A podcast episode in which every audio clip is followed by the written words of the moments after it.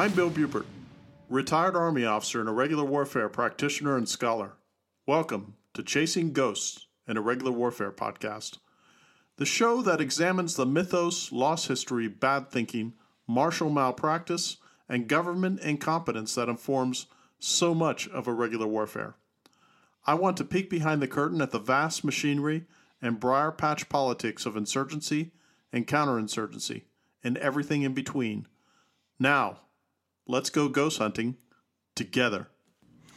Welcome to episode 25, approaching our first anniversary within days of this podcast, Chasing Ghost in Irregular Warfare podcast. The title of today's episode is Technicals Toyota's Go to War. A few housekeeping details, as I'm always want to do.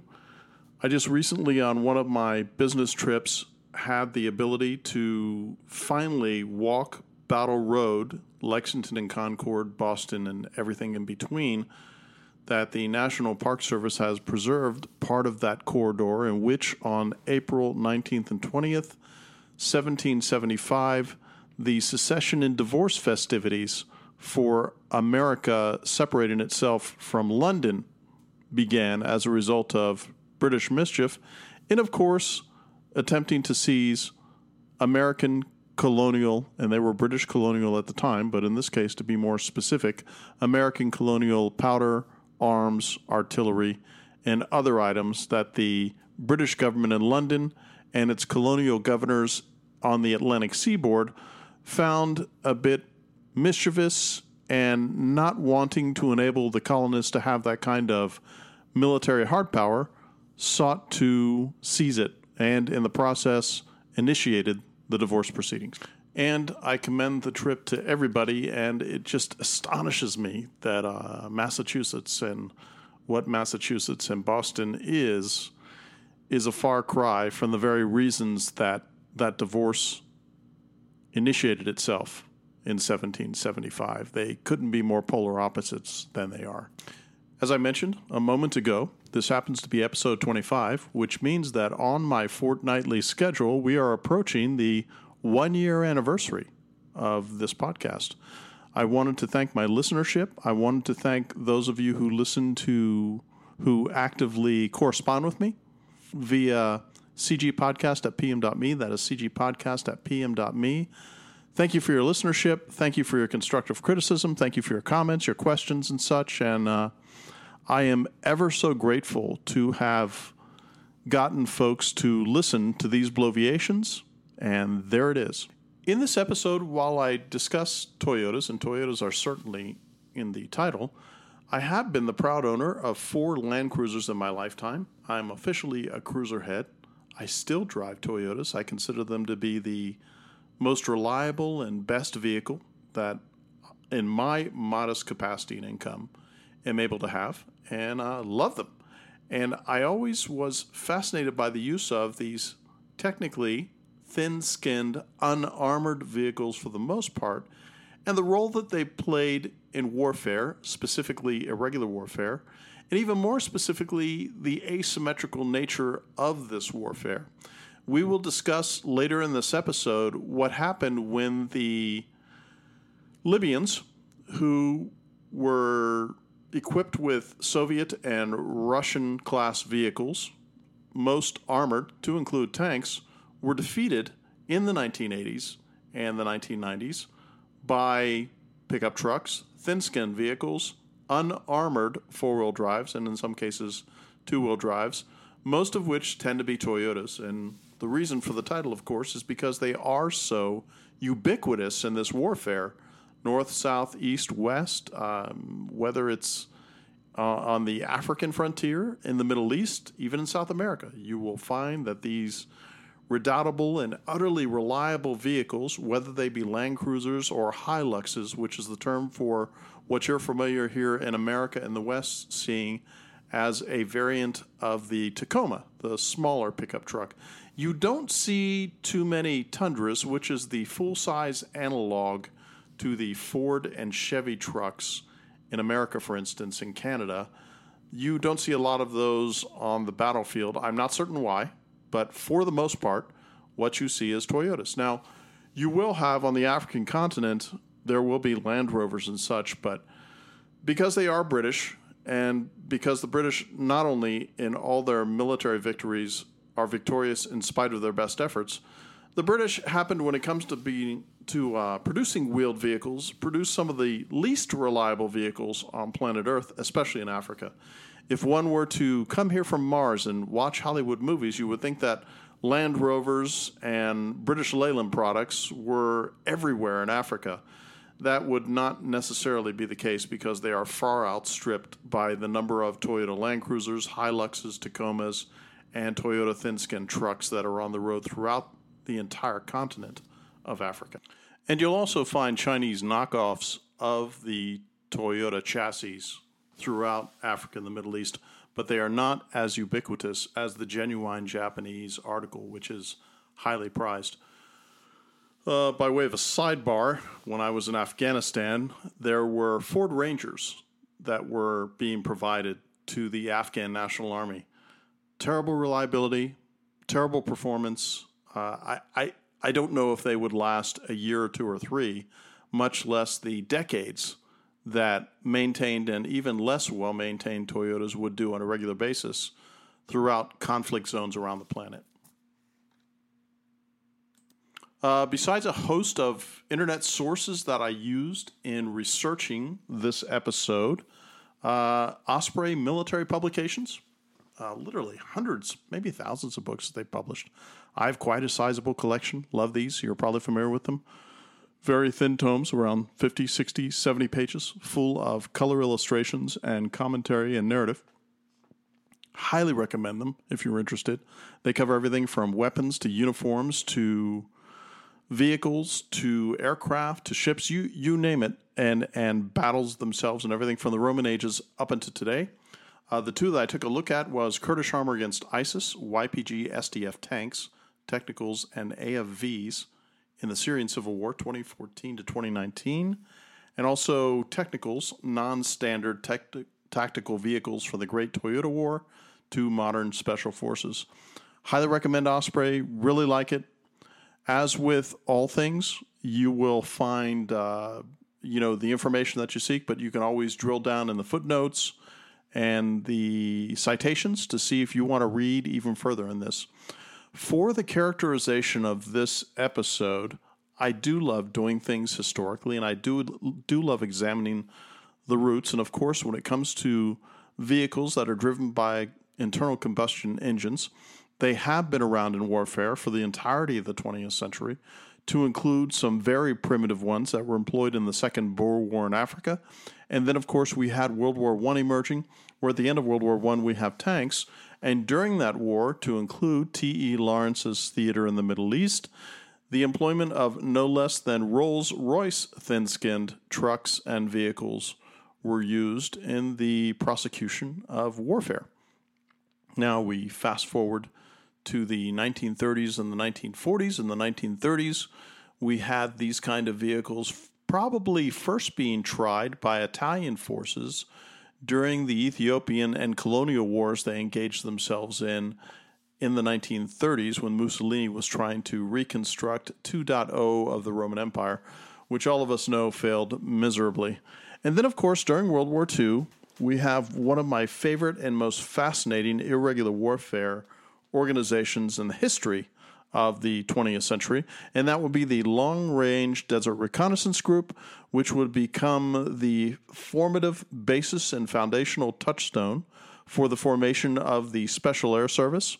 For those of you interested in that, there's some uh, great literature out there. Uh, I mean, you could probably build a literature, uh, you could probably build a library on all the literature that's built around the LRDG uh, the SAS, and Captain Major Stirling, S T I R L I N G, the founder and creator of the SAS, and everything that has happened since that time. They employed a variety of vehicles, but their favorite one seemed to be a two or two and a half ton Chevy 300 CWT that they would employ almost ubiquitously. Uh, uh, across the board when they were conducting their operations in 1942 and 1943 in the desert in northern Africa. They used uh, Ford V8 pilot cars, uh, those Chevys, the 1311 by 3 Indian pattern pilot cars, Willys MB pilot cars, the Chevrolet WA patrol truck, the 30 C- CWT that I was referring to. Most of these, by the way, were 4x2, not 4x4. Uh, the Ford F 30 patrol truck, the Chevrolet patrol truck, heavy section support trucks, support planes.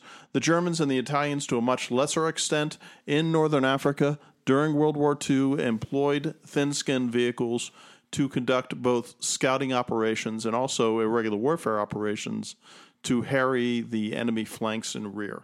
So, having done my due diligence in discussing that, and that is a very fascinating part of irregular warfare, and we will cover that in future episodes when I talk about the Pink Panthers of the LRDG. We're going to fast forward to the 1970s and 1980s, and we're going to talk about a conflict that took place in Chad when Libya invaded Chad. And the French armed forces and the French Foreign Legion provided military assistance and training to the entirety of the Chadian army. And they were able to defeat with these Toyotas and these thin skinned vehicles everything from infantry fighting vehicles to tanks to other vehicles that were used by the Libyans in the invasion south when they launched into Chad. But before we get into the specific specifics of that very campaign, let's address some of the foundational and definitional standards that we want to remain constrained in when we're discussing technicals. These technicals and thin-skinned pickup trucks mostly they make an ideal choice for insurgent or guerrilla armies and armed forces. A decade before the humanitarian disaster in Somalia in the 1990s, as I mentioned, these Chadian forces used pickup trucks mounting heavy machine guns to include Dishkas and such, and anti aircraft cannon, to rout Libyan invaders and win the much heralded Great Toyota War. In Lebanon, factional militias rode into battle on all manner of technicals throughout the late 70s and into the 80s. Decades later, the technical became the mainstay of Libyan and Syrian insurgents, as I discussed earlier about the YPG and the Kurds. You know, it, it's it's easy to see the advantages of the technical for these irregular forces. Firstly, there's a question of training. Most modern military vehicles require at least some degree of instruction. The more sophisticated the vehicle, the greater learning curve. Whilst militias occasionally employ tanks and other capture donated AFVs, armored fighting vehicles, they simply cannot make the most of such vehicles, nor can they maintain them nor can they take advantage of the fact that those vehicles I just mentioned are optimized, used en masse, and not as singular entities. Consequently, they are often relegated to duty as heavily armored but immobile pillboxes. Certainly, in any combat with opposition tanks manned by competent crews, that fight will be quick and one sided. By contrast, technicals can be driven by almost anyone, almost anyone except if you're in the United States, because most of these technicals have standard manual shifts, and most young people in the United States can't drive those. Parts are common and cheap, a key factor in their popularity, especially in developing nations. Even the heavy weapons that are mounted on, on the bed are typically Russian or Chinese manufactured, meaning they are built to operate with little maintenance and loose tolerances. Most are straightforward to operate, the proverbial point and shoot, perfect for the average militia gunman in the developing world. And with the exception of the conflict that you saw between Libya and Chad, technicals tend to be king in urban environments. I did want to dismiss one urban myth, and that is that if one watches Black Hawk Down, and we just had an episode very recently talking about Mogadishu 1993 and Operation Gothic Serpent, despite what the movie itself portrays in Black Hawk Down, no technicals were encountered and used against the U.S. and coalition forces during that campaign. And nicely, and an homage to Toyota, the supply of technicals, at least the base platform without weapons mounted, also neatly skirts any ban on prohibitions on military aid as they have legitimate civilian use. You know, in terms of tactics on the battlefield, the technical is again the ideal platform for the irregular, especially if what you're trying to do is employ speed and mass on the cheap against more modern opponents. At its simplest, they allow crew served heavy weapons to be transported and employed where, where they're needed without the requirement for towing vehicles or limbers. The technical itself can also be rapidly redeployed, dynamic retasking, suiting perfectly for the shoot and scoot ethos of the guerrilla fighter, especially as characterized in the urban fight. Now, even in asymmetric conflicts against first world opponents, this ability allows the technical at least some chance of escape from the inevitable mortar barrage or attack helicopter sortie. That is the usual fate for insurgent heavy weapons that outstay their welcome. You know, uh, when you observe the Western Sahara and the Chad in particular, this mobility serves as an enabler of classic irregular raiding and swarm and ambuscade tactics. The supply of technicals to the Sahrawi People's Liberation Army, for example, allowed them to ad- adapt centuries old desert cavalry tactics, tactics like was employed by the uh, Bedouin, the Bedouin under Lawrence. Instead of using camels or stallions, the guerrillas outflanked and surprised their enemy in fast moving Toyota pickup trucks. Similar tactics gave Chad the upper hand against Libyan conventional forces. The Libyans simply couldn't react fast enough to engage the agile Chadians, especially because they were constrained by an armed forces that did not prize innovation nor tactical expertise at the lower levels, whether those are enlisted or officer, which, as all of us familiar with warfare in the modern world and the ancient world knows, all the action, all the blood on the point of the spear takes pa- place at the squad, platoon, and company level. So, for the purposes of this podcast, we're going to consider technicals to be armed civilian vehicles equipped with a rear mounted crew served heavy weapon or similar armament. And we'll also cover a range of vehicles to include SUVs, pickups, cargo and transport trucks, but all will have been modified with weapons.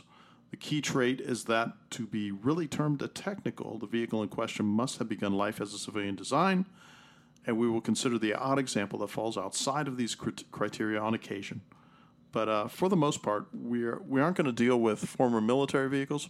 We're going to, to deal with civilian vehicles that have been reconfigured to serve a military purpose. And civilian vehicles used for resupply, medevac, transport, even if equipped with homemade armor, for instance, they don't fall into our classification as they do not carry any form of integral armament. So we're going to confine ourselves for those that are armed with weapons, machine guns from the light to the very heavy variety, like the technical. I remember an incident I had read about in which the IRA had equipped a British car just outside of Heathrow Airport in London with mortars. When those mortars were actually employed to lob rounds into the airport proper, it actually crushed and collapsed both the car and the chassis as a result of, of uh, Newton's third law acting on said small British vehicle. Now, what, what kind of weapons will we find? We'd find medium machine guns. And for our purposes, a medium machine gun is going to be characterized around the M240 Bravo, which fires a 308 7.62 NATO round. Uh, one could also say that the M249er, which shoots the 5.56 round that is characteristically used in the M4 M16 weapon system platforms used throughout the West and others. We would consider those medium. We would consider heavy machine guns to be those like the Dishka, which is a 12.7 millimeter machine gun. That's a very heavy round, by the way, almost half an inch across. Hence the 12.5 millimeter or 50 caliber M2 Browning, which could also be found. Now, these are very large weapons, the Dishkas and such. You'll also find anti aircraft guns on them occasion. Now, of course, the Dishka does that very same thing, but the 14.5 millimeter ZPU, which is based on the KPV HMB, HMG design, and the 23 millimeter ZU 23-2 cannon, these are also Russian arms, and some sometimes you'll find Chinese copies that you'll find on the back of these these technicals. You'll find recoilless rifles. It's the insurgents' probably principal anti tank capability that they have, unless they've gotten a hold of javelins or something like that. Uh, you've got anti tank guided missiles, and a lot of those that you saw would probably not be TOWs and javelins and such, but most likely AT3 t- Saggers, which are much cheaper and available off of the Russian market. And there's also Iranian copies of those, which are used throughout the Middle East. On occasion, you'd have multiple launch rocket systems, but that takes a characteristic competence and capability that is pretty much beyond the ken of most who engage in these.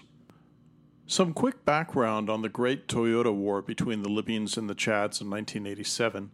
Since, since 1983, Chad was de facto partitioned, with the northern half controlled by the rebel Transitional Government of National Unity, known as GUNT, and supported by the ground on the ground by Libyan forces, while the south was held by the western-backed Chadian government guided by Hissène Habré.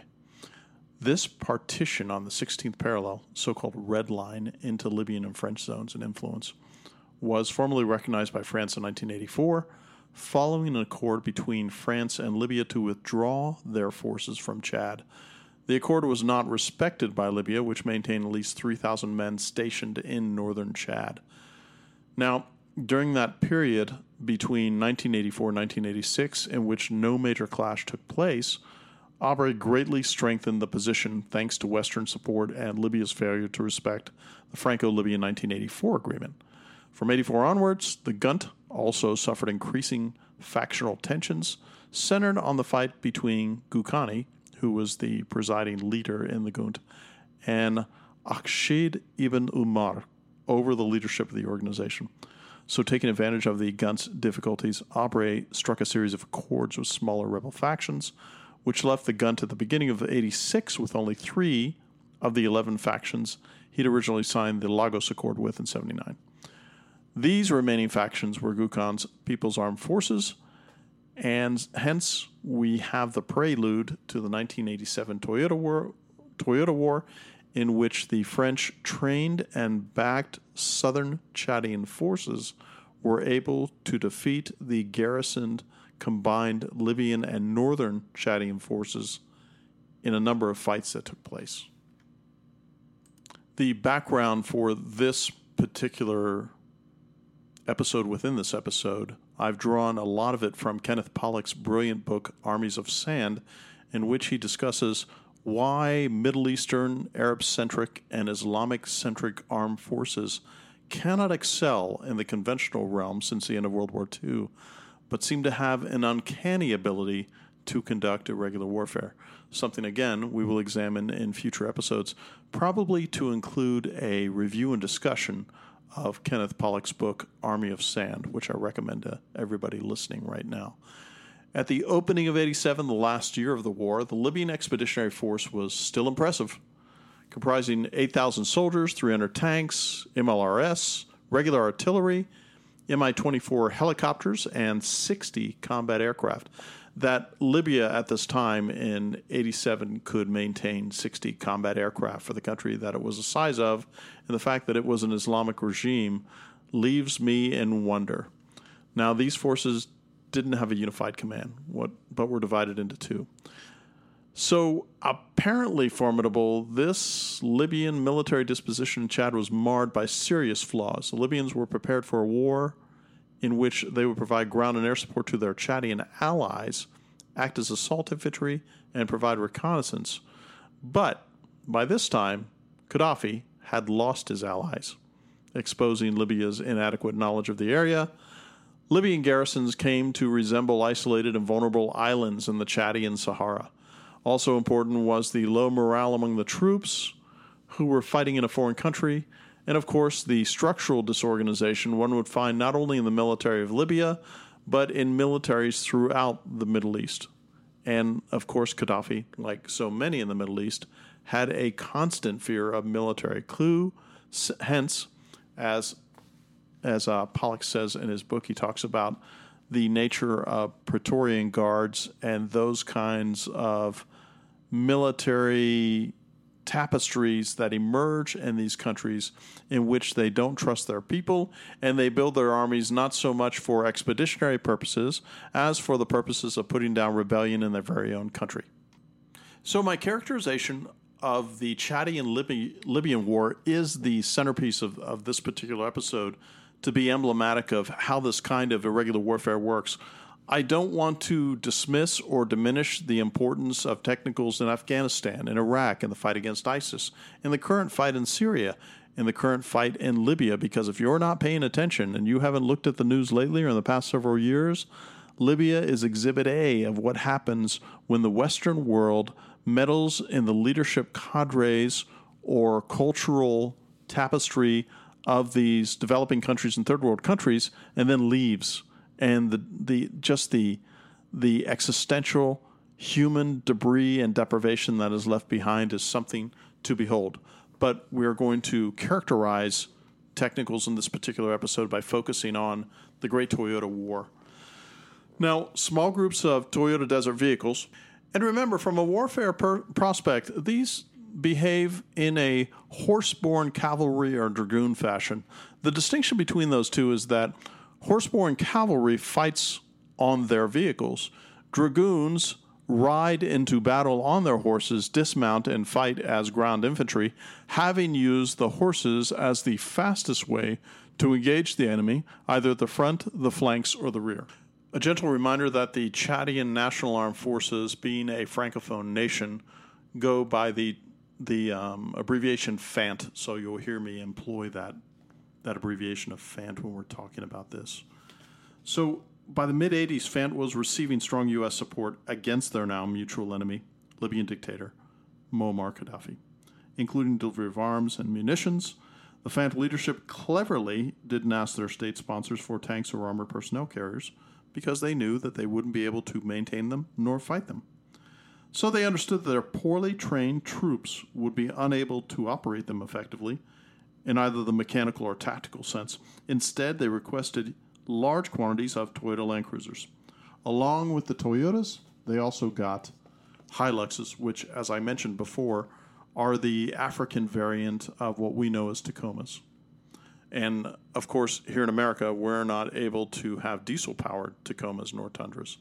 But most, if not all, of the Hiluxes and Land Cruisers that you find planet wide outside of the Americas are not only manual stick shifts, but they're also diesel in order to be more miserly with fuel. Now, the FANT could provide their forces with at least a limited air defense umbrella that forced Libyan pilots to fly higher and thus reduce their accuracy when they were conducting bombing, which by no stretch of the imagination could be considered precision. Now, with the Milan, much like the uh, the Javelin, the FANT finally also had the means to strike Libyan tanks at extended ranges. The Milan being a French ATGM, it could easily apparently penetrate the armor of Libyan T 55s and 62s, according to Kenneth Pollack.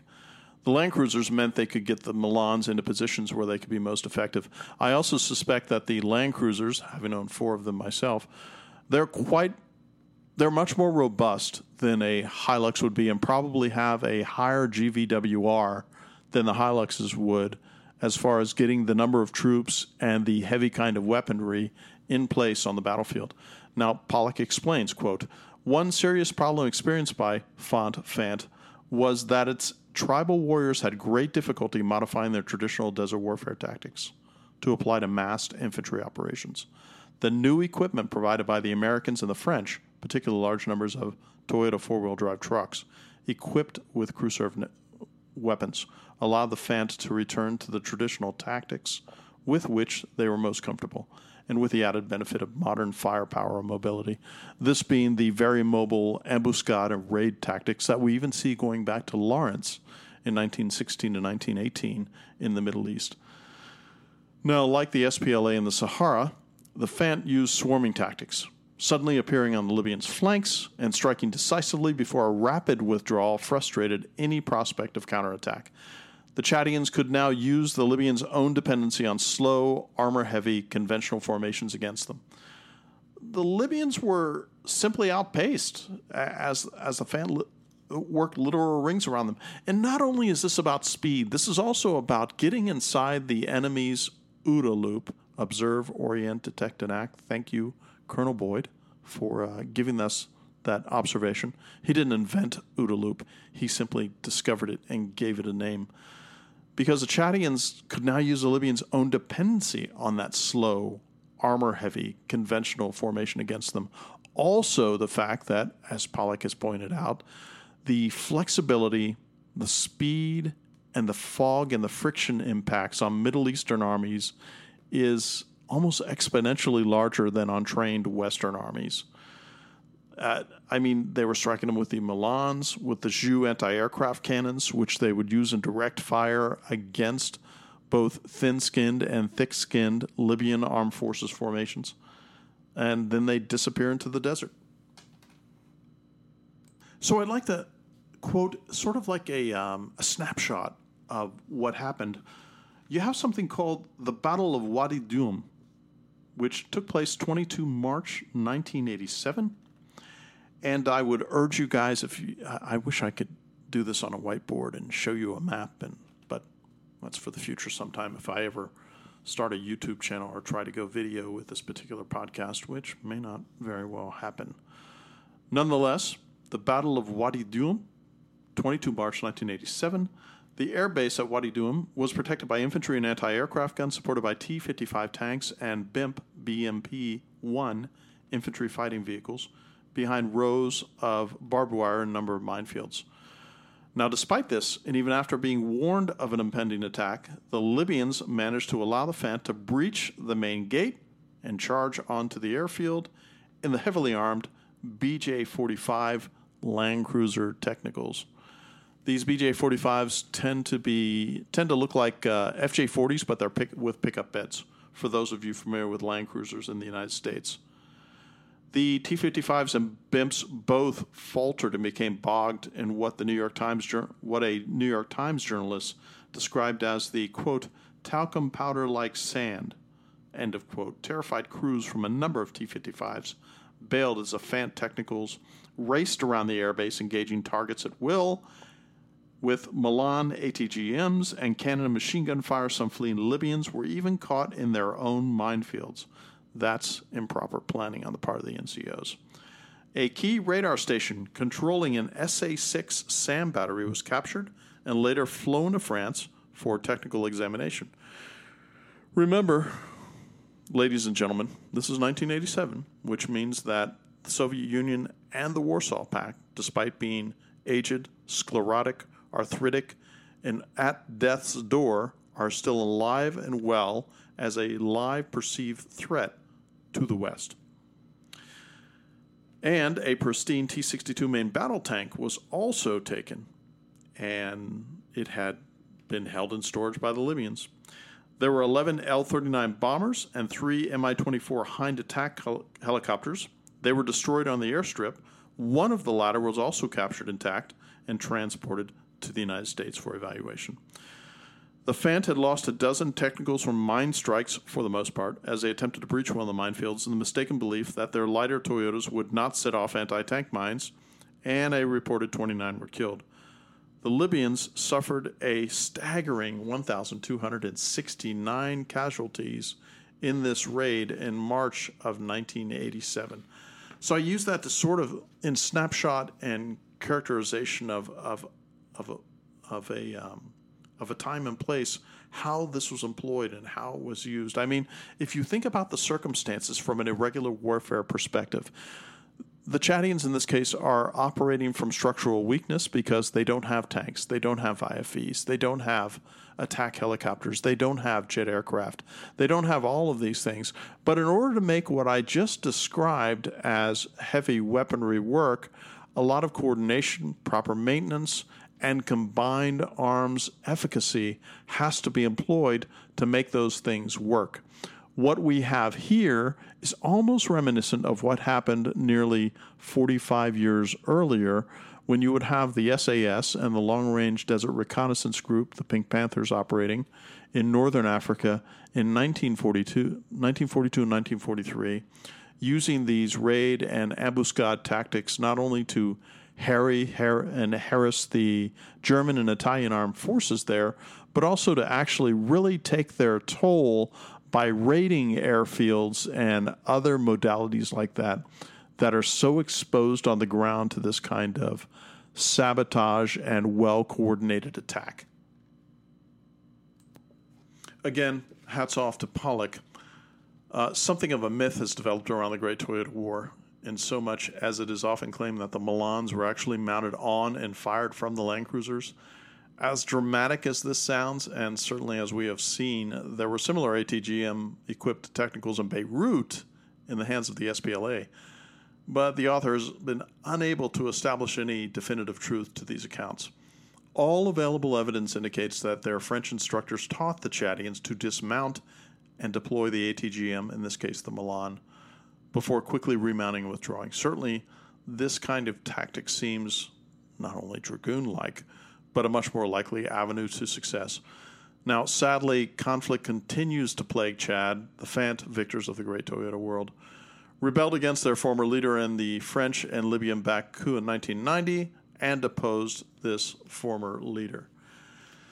Decades later, in this grim civil war in neighboring Sudan's tragic Darfur region, the guerrillas of the Sudanese Justice and Equality Movement, the JEM, fight what they term the Land Cruiser War in likely unconscious homage to this Chadian conflict. And you know, even their tactics are reminiscent of the FANT that I just described. For example, more than 30 JEM tacticals struck Al Fashir Air Base in northern Darfur, destroying transport aircraft and hind attack helicopters on the ground and escaping before the Sudanese could organize a response. Indeed, the JEM hold an unlikely record. They deployed upwards of 300 technicals during one operation in a suburb of the Sudanese capital, Khartoum. A Times newspaper interview in 2009 by Anthony Lloyd noted one participant claiming, quote, you get in as close as you can, as fast as you can, and keep fighting whatever happens to your vehicle. End of quote. Nathan Bedford Forrest smiles at that. Damage to the interviewed fighter's pickup was explained matter of factly, quote, We got that from ramming enemy vehicles during fighting over the last month. Now, elsewhere in Africa, the technical also found favor. Uh, the Angolan Civil War saw heavy use of technicals by the insurgent UNITA, National Union for the Total Independence of Angola, against the Russian and Cuban backed FAPLA, which was the People's Armed Forces for the Liberation of Angola. And although primarily Toyota Land Cruisers mounting ZPU 1s and Dishka HMGs, the insurgents' Cazador Hunter battalions included a number of CIA supplied M998 Humvees, some of which were cut down to accommodate the recoilless rifles. In fact, the performance of UNITA in Angola in the 1990 Battle of Mavinga mirrored the Chadians during the Great Toyota War. The lightly armored but fleet footed Cazador units outflanked the heavier and slower FAPLA T 55s and BIMPs, allowing them to attack and melt away in their pickup trucks before FAPLA could mount an effective counterattack. I also want to call to your attention that uh, in Kenneth Pollack's book, he does a really extraordinary job of analyzing what makes the Middle East so problematic when it comes to the conduct of their armies in conventional warfare versus irregular warfare. But he also brings to the fore not only the extraordinarily effective irregular warfare means that these Islamic states have exhibited since the end of World War II, but he talks about Cuban performance in a, in a um, in a fashion that I wasn't aware of. The Cubans had sent into Africa in the 1980s and up until the very early 90s their armed forces there to assist, reinforce, and actually fight on the ground. And Pollack gives the Cubans great credit for being very talented soldiers on the African frontier. I found that interesting. Again, that's something I may cover in a future episode.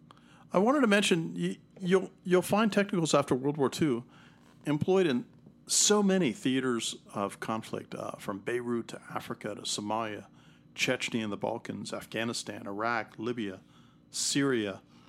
My time in Afghanistan, I saw plenty of Hiluxes and a very large number of Toyota Land Cruisers. Now, not a lot of technicals. I know it doesn't seem appropriate that well, during the Afghan war, you wouldn't see a lot of technicals.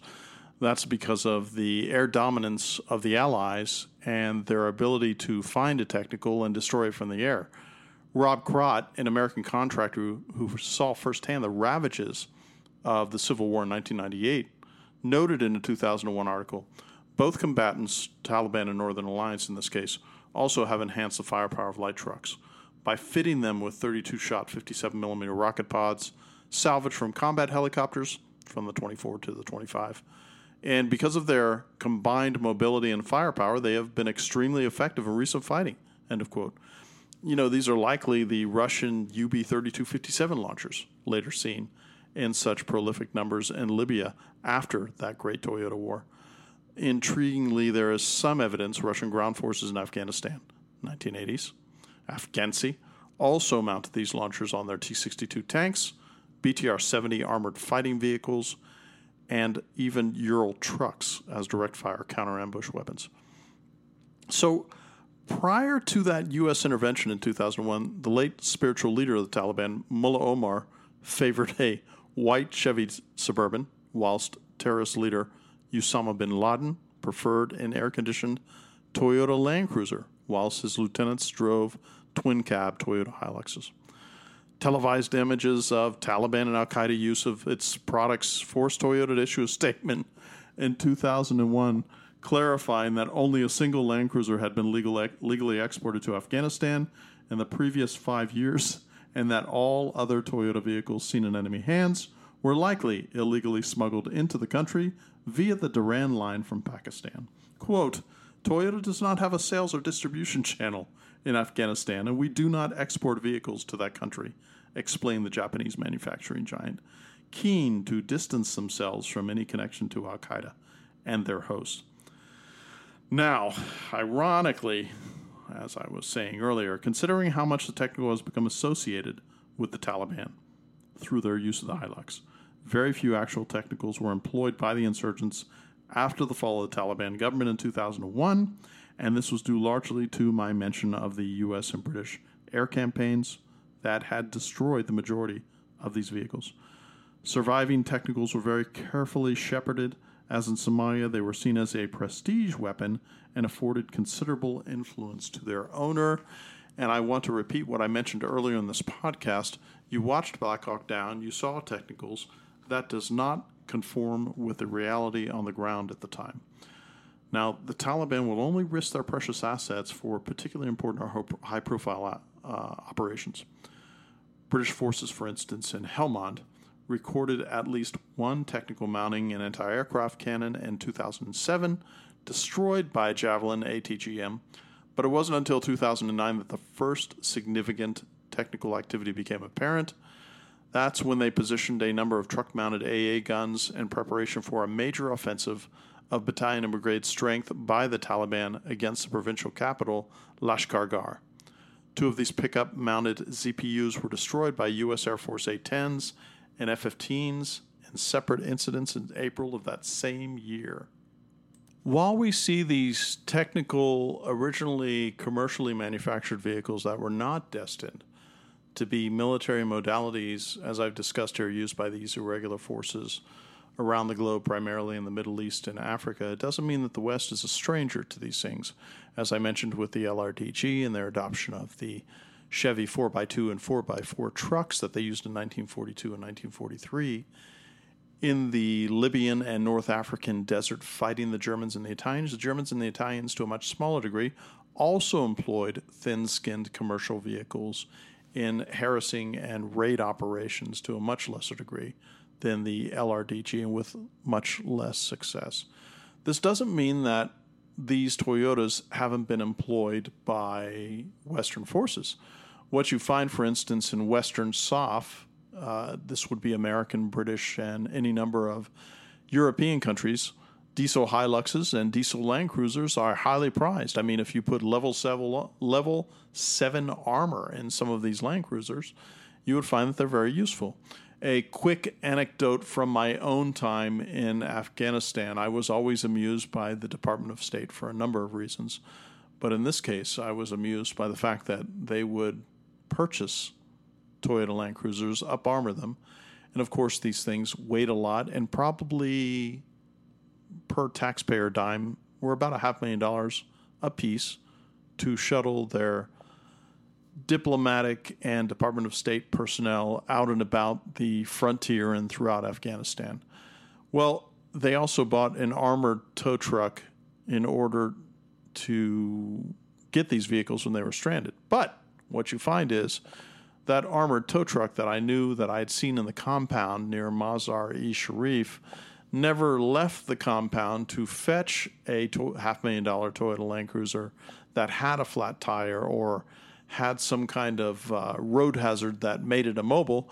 They would simply call for the military to come by and open the sunroof and then put a thermite grenade through the sunroof or two to destroy and burn the entire vehicle and then evac the personnel who had been in the vehicle via another DOS or military vehicle. But when you're spending other people's money, that's the way you look at those kind of things instead of employing the million dollar tow truck that you purchased for that very reason. I think the future of technicals in irregular warfare in the future to include unmanned and drone technicals is unlimited for the future. It's inexpensive, it's cheap, very little training's involved. As weapons platforms, they can perform those classic ambush and raid tactics that the Chadians used to such a successful extent, and other armies and irregular warfare operators planet wide since that time. So to me, the future is very bright for technicals, and I remain a huge fan of Toyota and an even bigger fan of Toyota Land Cruisers. Thanks for listening. This is Bill Buford signing off. Comments, constructive criticism, questions, direct them to me at cgpodcast at pm.me. That is cgpodcast at pm.me. And thanks for joining me for this one year anniversary episode. This is Bill out.